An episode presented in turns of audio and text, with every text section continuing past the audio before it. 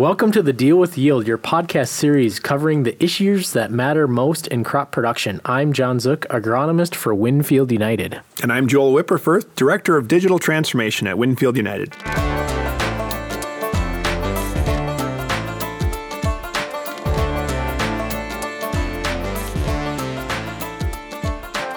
So sometimes we get lost in the data privacy conversation of, and, and I look at it this way: if I got if I got four fields and I have the data on those fields, meaning yield data, performance data, whatever it might be, I'm still restricted in making decisions on those four fields with the data that I have.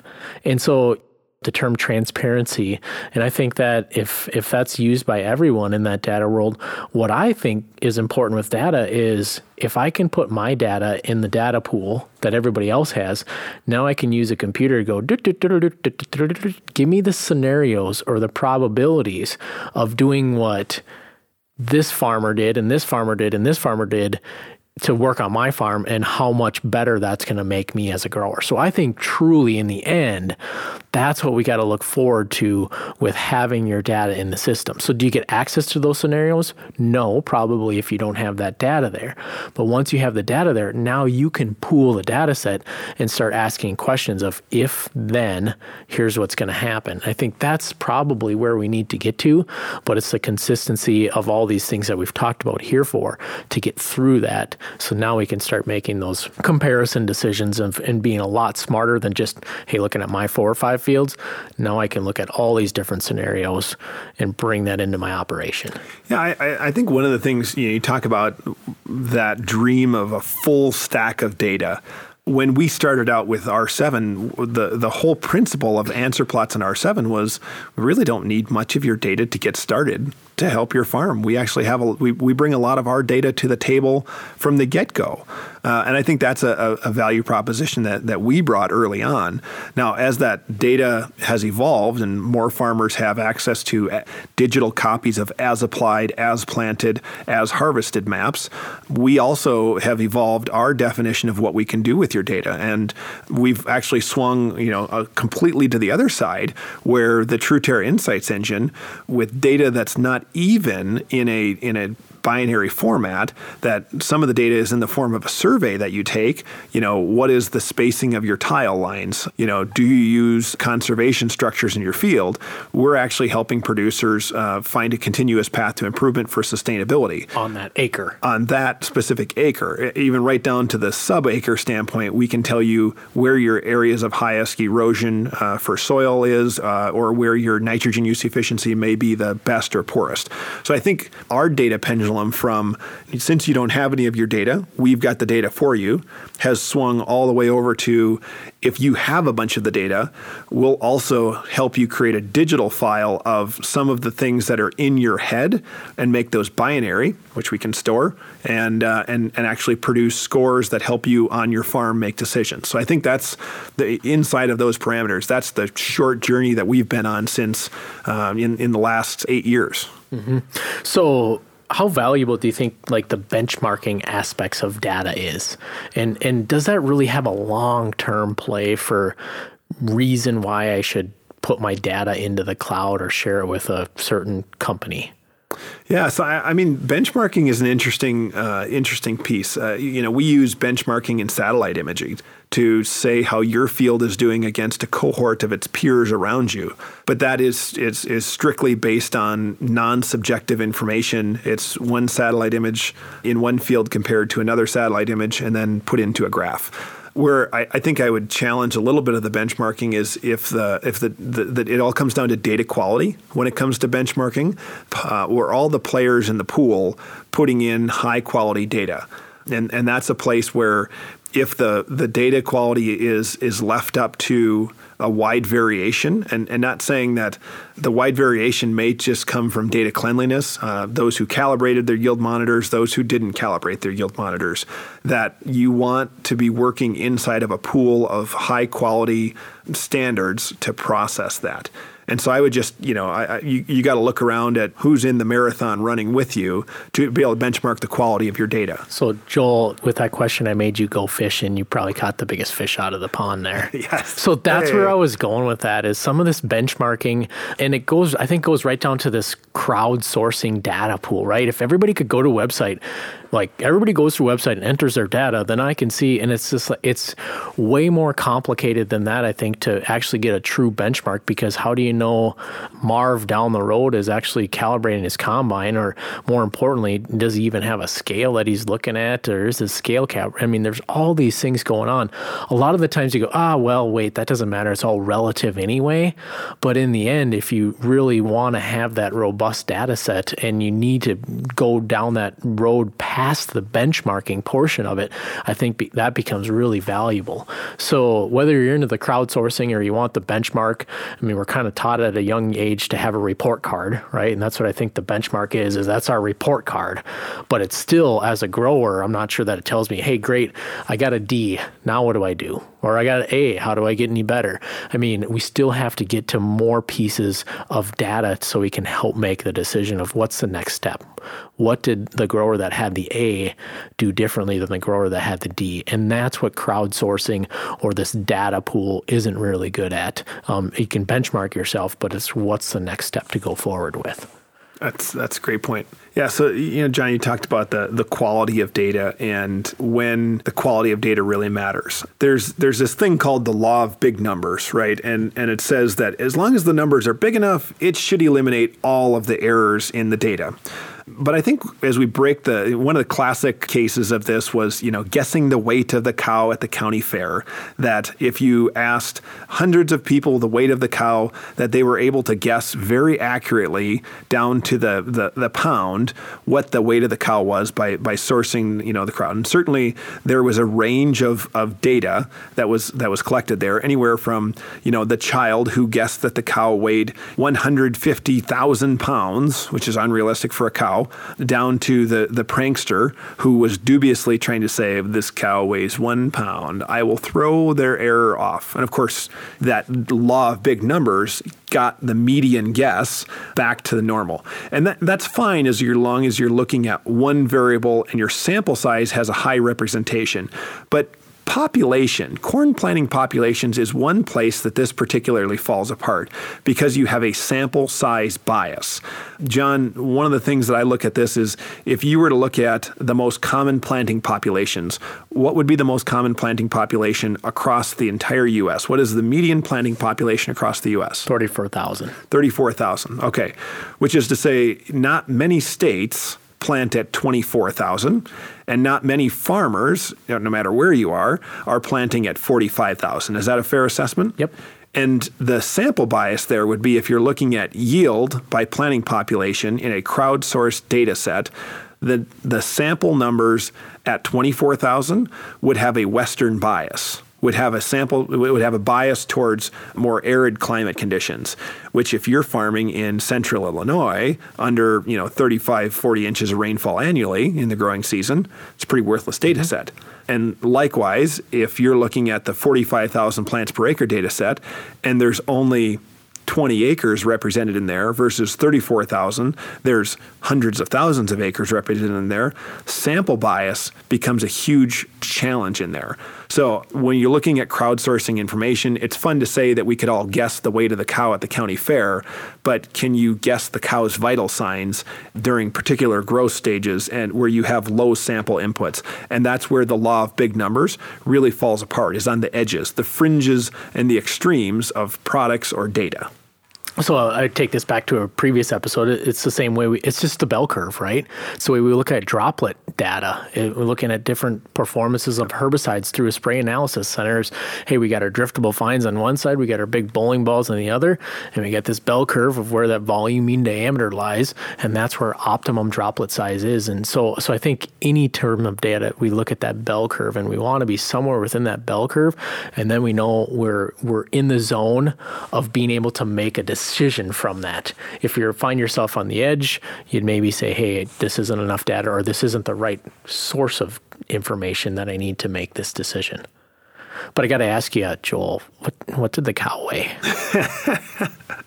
Uh, you'll have to go to the county fair and turn and find out. What about the pig? Did you know know the pig? I didn't guess the weight of the pig. So Joel, talking about big data and and the curves of of where this data is coming from, do any of the tools that we've talked about on previous shows rely on big data?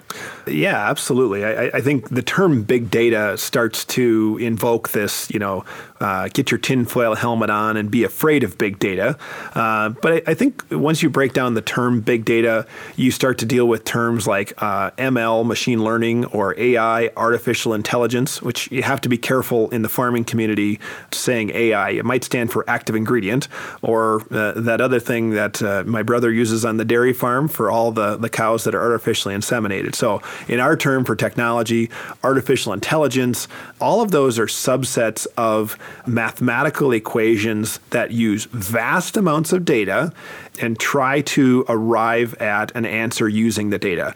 Now, uh, when we specifically talk about big data, that law of big numbers plays into effect that you have to have a large enough sample size. But one of the core elements of big data is actually the training data in the algorithm. And so in, in this case, you know, training data is informing. Uh, the the model what a known known is. And so uh, let's use the example if we were trying to run a image recognition program and we were trying to teach the image recognition program what a banana was and you were taking a picture of the table the, the fruit on the table, you would want to say here's a picture of a banana. And then the machine go, okay, I got that. And then you would show the machine a picture of the, the banana again. You say, this is another picture of a banana. And the machine would say, okay, I got it. And then you would show the picture or the machine a picture of an apple. And if the machine algorithm, if the big data is working properly, the machine should go, where'd the banana go, right? It should be able to recognize that, that outside uh, form of that. So a lot of big data is around the, the types of algorithms and the methodology to process large amounts of data all of that is, is, is, to say that you know inside a field forecasting tool, we introduce a training data set to the model, typically answer plot data, some USDA data at the onset of the, the, the field forecasting tool, and then we train that that model uh, on that data and try to come up with an outcome. Now, one of the interesting things that you can do with big data is you can withhold some of that training data. And uh, in particular, and, uh, this year, uh, when we talk about field forecasting tool and, and, big data there, we were showing up with really low yields in some parts of the country. And the really low yields we were coming up with mainly were due in part to low solar radiation levels. You know, we, turns out, you know, he who photosynthesizes wins, right? Um, and one of the one of the challenges with the year was the heat was there, it was warm, but with an El Nino year, it was also cloudy. So we a GDU, a, a growing degree days based equation, was not fully uh, representative of how much sunlight the plants were able to capture. And so what we did using the model, we withheld the 2017 training uh, data set for weather, and we went back and we reran 2019 versus 2017 against our model, and we determined that solar radiation contributed to about 6% of the of the model's accuracy on yield. And that's all a way that we use big data to, to come back and try to give some explainability around why the algorithm was super sensitive or in some of the fields was showing low yield when the farmer was saying, I've always gotten good yields here. How could your model be so wrong? It turned out the model was right. Mm-hmm. And that was all the big data going back in there and parsing out where the model was the most sensitive to. So when you talk about training data sets or big data, I got schooled in this a couple of years back, and I kind of want you to mention what do you mean by let's just talk in quantity of data points. So, training data set, how many data points is realistic versus big data terminology? What does that mean? Like thousands, millions, like just data points? Yeah, well, nobody likes to hear that they've got small data, Jon. But and I got schooled in telling I got I was told I had small data and I had big data. So or I got told I had small data and I thought I had big data. So I think we, do you need to hit the gym if you've got small data? The exercise gym for for data extraction. Yeah, probably. Okay, that's probably a good idea. You know, I, I I don't know. I'm curious what what they said about that because here, here's my initial reaction to that is uh, if I was doing an image recognition platform and I needed to train specifically against hail damage in corn.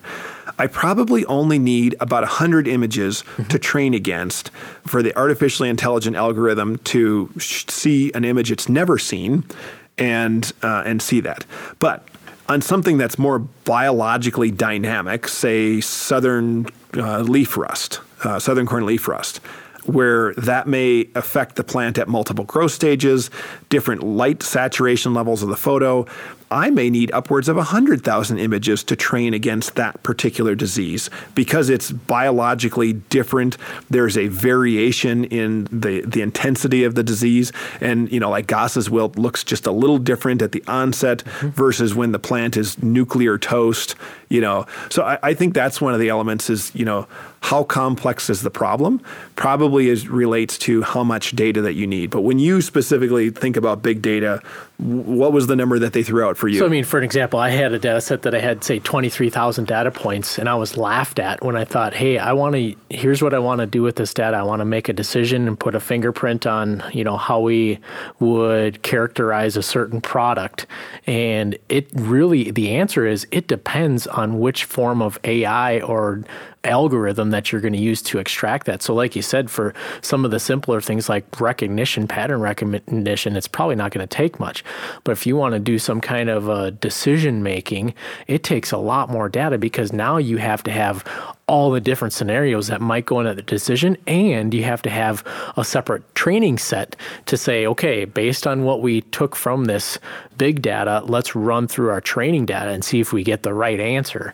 And so then we're talking probably millions of data points which for the human mind is a lot of times unfathomable, right? Can't I couldn't manage twenty three thousand data points, let alone a million data points to kind of sit on top of them and babysit to say, oh, this is right, this is wrong, this is right, this is wrong.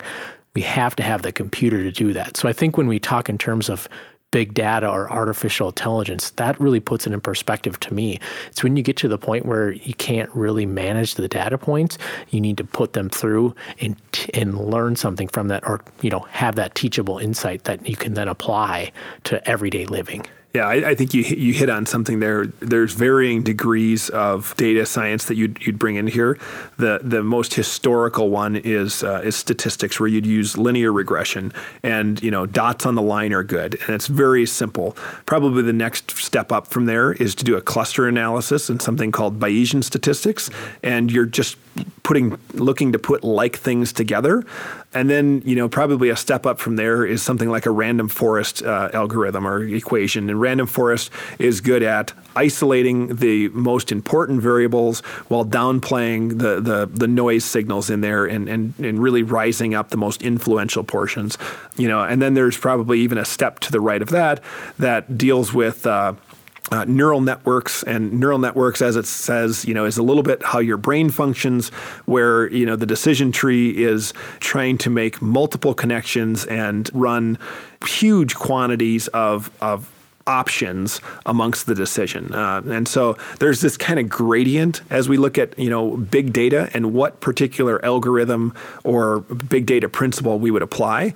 In statistics, you still want a high sample size. You still want you know three to four hundred replications of answer plots to get that really narrow, least significant difference of 1.2 bushels.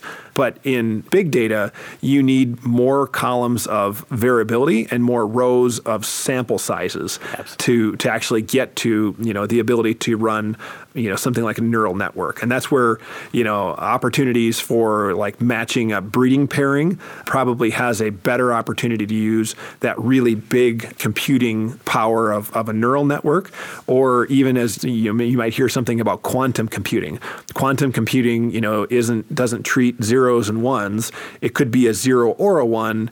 And the possibilities there to unlock the human genome or you know the soil sequence genome that's probably where a quantum computing piece will be used to develop new medicines you know look at pharmaceuticals and be able to unlock new combinations of chemistries that should fit well together and just digitally doing that so different problems require different volumes of data So, this episode was about data privacy, and I think we gave a lot more than that. And if you just understood what Joel talked about there, I think that makes it uh, that much more relevant of how we need to be transparent with our data. And then all the things we talked about today of what are the next steps that we can use the data with going forward to make decisions on the farm. You've been listening to the Deal with Yield podcast. If you enjoy the show, which by now you've been listening a long time, please rate and review us online on your podcast app. And for more episodes, find us on iTunes, Spotify, Podbean, and thedealwithyield.com.